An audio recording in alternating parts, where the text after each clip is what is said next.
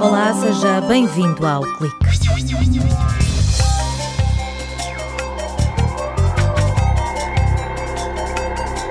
Na cidade de Santos, no Brasil, mais de 30% das pessoas que vão para o hospital de ambulância acabam por morrer, ou porque não têm vaga, ou porque ficam presas no trânsito. Uma equipa de engenheiros está a desenvolver um software que indica qual o trajeto mais rápido, para assim poupar vidas. No mundo em constante mudança, que papel desempenham as instituições de ensino superior na economia, na sociedade ou na política? O tema vai estar em análise na arte do possível, uma rubrica da autoria de Filipe Teles para o reitor da Universidade de Aveiro. No Departamento de Biologia há um serviço que pode ajudar as autoridades marítimas e a ASAI a apanhar quem se dedica a atividades ilegais nos estuários. Basta uma simples análise química às conchas e ao músculo das amêijoas para identificar o local de origem destes bivalves. A tecnologia pode também ser aplicada em peixes.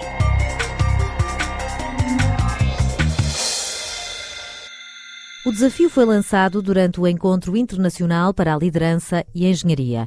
Procuravam soluções para resolver um problema da cidade de Santos, no Brasil, o número elevado de mortes em ambulâncias durante o trajeto para o hospital. A ideia de Mário Antunes e de mais cinco colegas da Universidade de São Paulo venceu o concurso.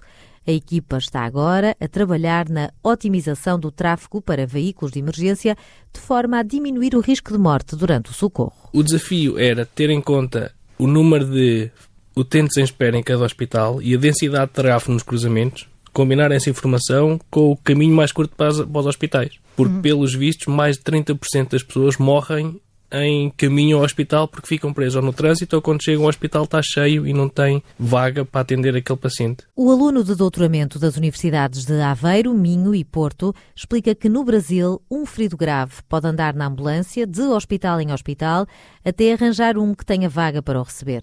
O sistema que está a ser desenvolvido combina informação dos hospitais e dos semáforos inteligentes. Eu sei que vem uma ambulância um quilómetro na, naquele cruzamento, faço as contas e digo, ok, o verde vai ser mais curto e o vermelho vai ser mais comprido, que é para quando a ambulância chegar, estás verde para ela e não haver ninguém à frente.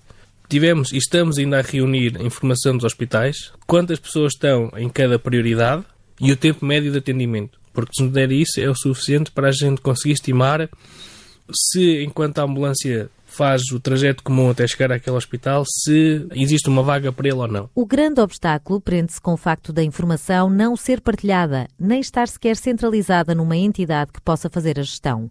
E é esse muro que os engenheiros querem destruir. A missão é confiada a um software que agrega os dados e decide para que hospital a ambulância deve seguir viagem. Mário Antunes diz que na prática é uma aplicação de GPS. Queríamos falar com empresas de GPS, não vale a pena estar a reproduzir sistemas quando eles têm essa informação e têm o mapeamento completo do Brasil, que têm em conta não só a distância para os locais, mas também a quantidade de tráfego em cada troço para dar o caminho mais curto. A gente consegue estimar qual é o tamanho da fila naquele cruzamento e quais são os cruzamentos mais críticos. Podemos logo escolher um caminho alternativo em que a densidade de tráfego não seja tão elevada. Em simulações, o sistema era bastante eficiente e reduzia o tempo de atendimento, é chegar ao hospital e ter vez na fila, reduzia aquilo para metade. Pode salvar vidas, portanto. Sim, sim, a ideia é mesmo essa. Os investigadores estão a desenvolver um protótipo para a cidade de Santos, mas São Paulo também já se mostrou interessada nesta solução. O plano consiste em correr a aplicação no servidor da Prefeitura, usar o computador de bordo com GPS das ambulâncias para instalar a app e integrar os dados dos semáforos inteligentes que existem na cidade.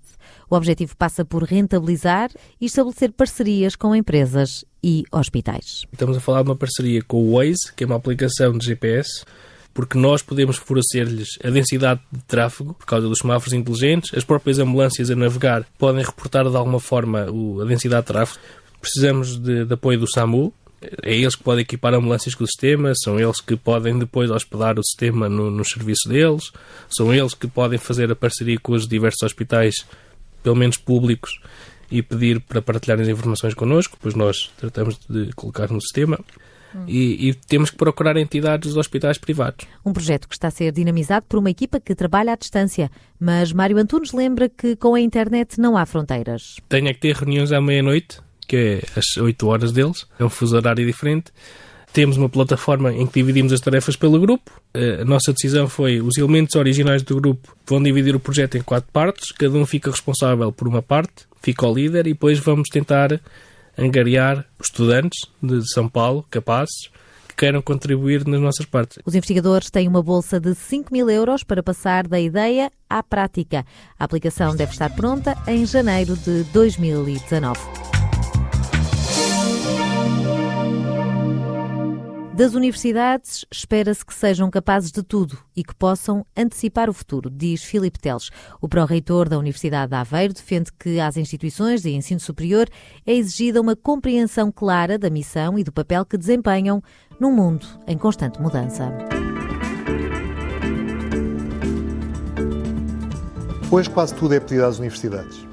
Espera-se das instituições de ensino superior que estejam na origem de inovação nas empresas, no crescimento económico, que sejam motores do desenvolvimento regional, que contribuam para mudanças essenciais nos serviços e na administração pública, que possam ajudar a definir e a qualificar políticas públicas. É por isto mesmo, pela forma como as universidades são vistas de fora, neste mundo de rápidas mudanças, que é exigido das instituições de ensino superior uma compreensão clara da sua missão e papel. Esta exigência é muito evidente, por exemplo, nas estratégias europeias o modelo de desenvolvimento que se traduz nos instrumentos mais recentes de financiamento coloca no seu centro o sistema científico e tecnológico, exigindo das suas instituições que se abram ao contexto e se deixem fertilizar pelos desafios que ele coloca. É muito evidente também no valor da contribuição líquida das universidades para as economias regionais e nacionais, sendo um dos principais agentes de exportação, com valores que, dependendo da fórmula de cálculo, atingem, em algumas regiões europeias, dois dígitos percentuais. Isto reforça o argumento sobre a centralidade das universidades nas economias globais. É muito evidente, em terceiro lugar, quando um conjunto significativo de países europeus e algumas das suas instituições iniciaram um debate ou mesmo a introdução de novos mecanismos de avaliação das universidades em função do seu impacto social, valorizando diversos aspectos, gerando debates intensos, alguns deles surpreendendo as próprias universidades que não estavam preparadas para esta discussão.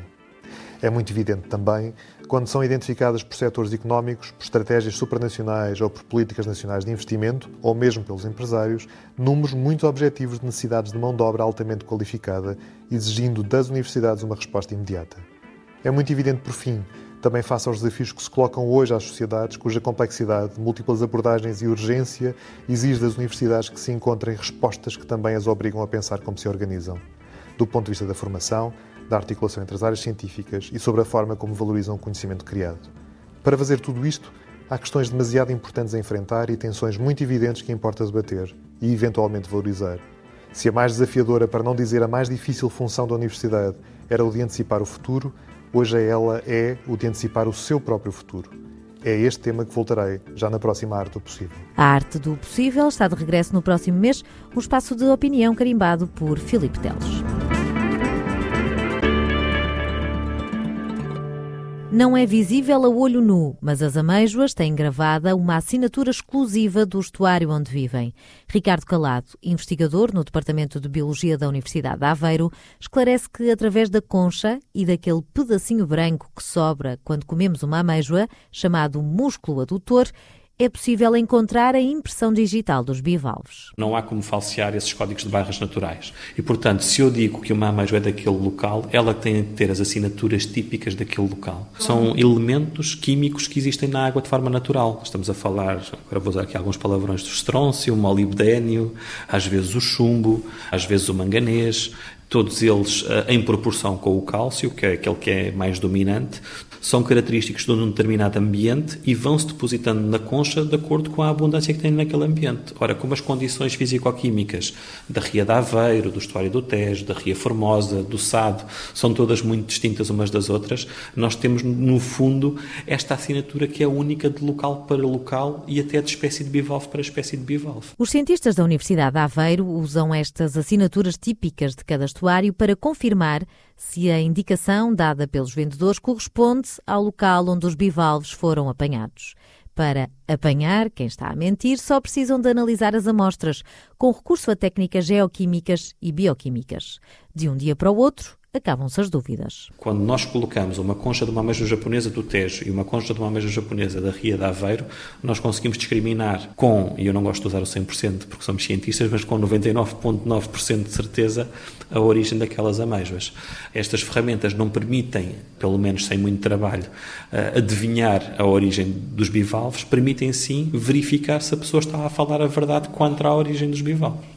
É um serviço em que a grande inovação foi conjugar diferentes ferramentas e depois desenvolver alguns algoritmos estatísticos que nos permitem olhar para as probabilidades de uma coisa ser de um sítio ou não. Com este serviço, a Universidade passa a disponibilizar à Polícia Marítima e à ASAI uma ferramenta que permite apertar a malha a um problema crónico relacionado com a apanha ilegal de milhares de toneladas de ameijoa japonesa, principalmente no estuário do Tejo. Inicialmente as preocupações eram muito do ponto de vista higieno-sanitário, porque aquela zona é uma zona eh, que tem níveis de contaminação histórica, os bivalves eh, poderão, para além de alguns poluentes, apresentar também contaminantes microbiológicos que poderão ser prejudiciais à saúde, mas adicionalmente hoje em dia assiste-se a um afluxo de trabalhadores do Sudeste Asiático que não se sabe muito bem como é que chegaram a Portugal. Já não é apenas um problema de saúde pública e de fuga fiscal, digamos assim, poderá haver coisas bastante mais sérias uh, ligadas com esta atividade. Um combate à fraude que se estende a peixes como o meixão, por exemplo. Esta enguia bebê, vendida a peso de ouro, só pode ser apanhada no Rio Minho. O quilo pode chegar aos mil euros. É uma das espécies mais traficadas no mercado negro. As ferramentas usadas pelos investigadores da Universidade de Aveiro já despertaram o interesse de várias empresas galegas da Confraria de Noia.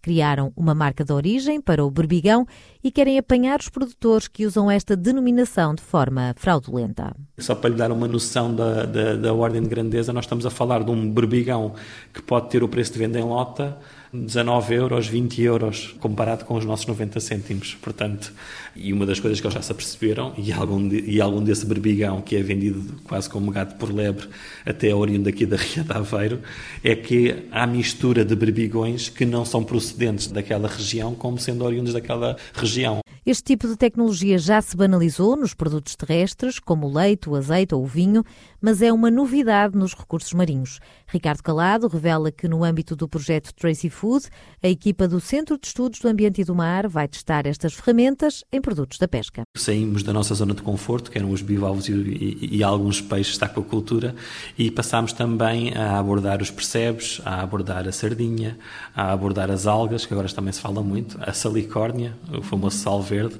e, no fundo, verificarmos até que ponto é que estas ferramentas podem ser aplicadas de forma robusta para garantir que a origem de um determinado produto é conhecida, quer para os produtores poderem agregar valor a esse produto, quer também para as autoridades poderem fazer o seu trabalho. As ferramentas de assinaturas geoquímicas e bioquímicas têm um grau de resolução que, em alguns casos, é inferior a 1 km, permitindo assim fazer também a gestão dos estoques. Por hoje está tudo dito. Até para a semana.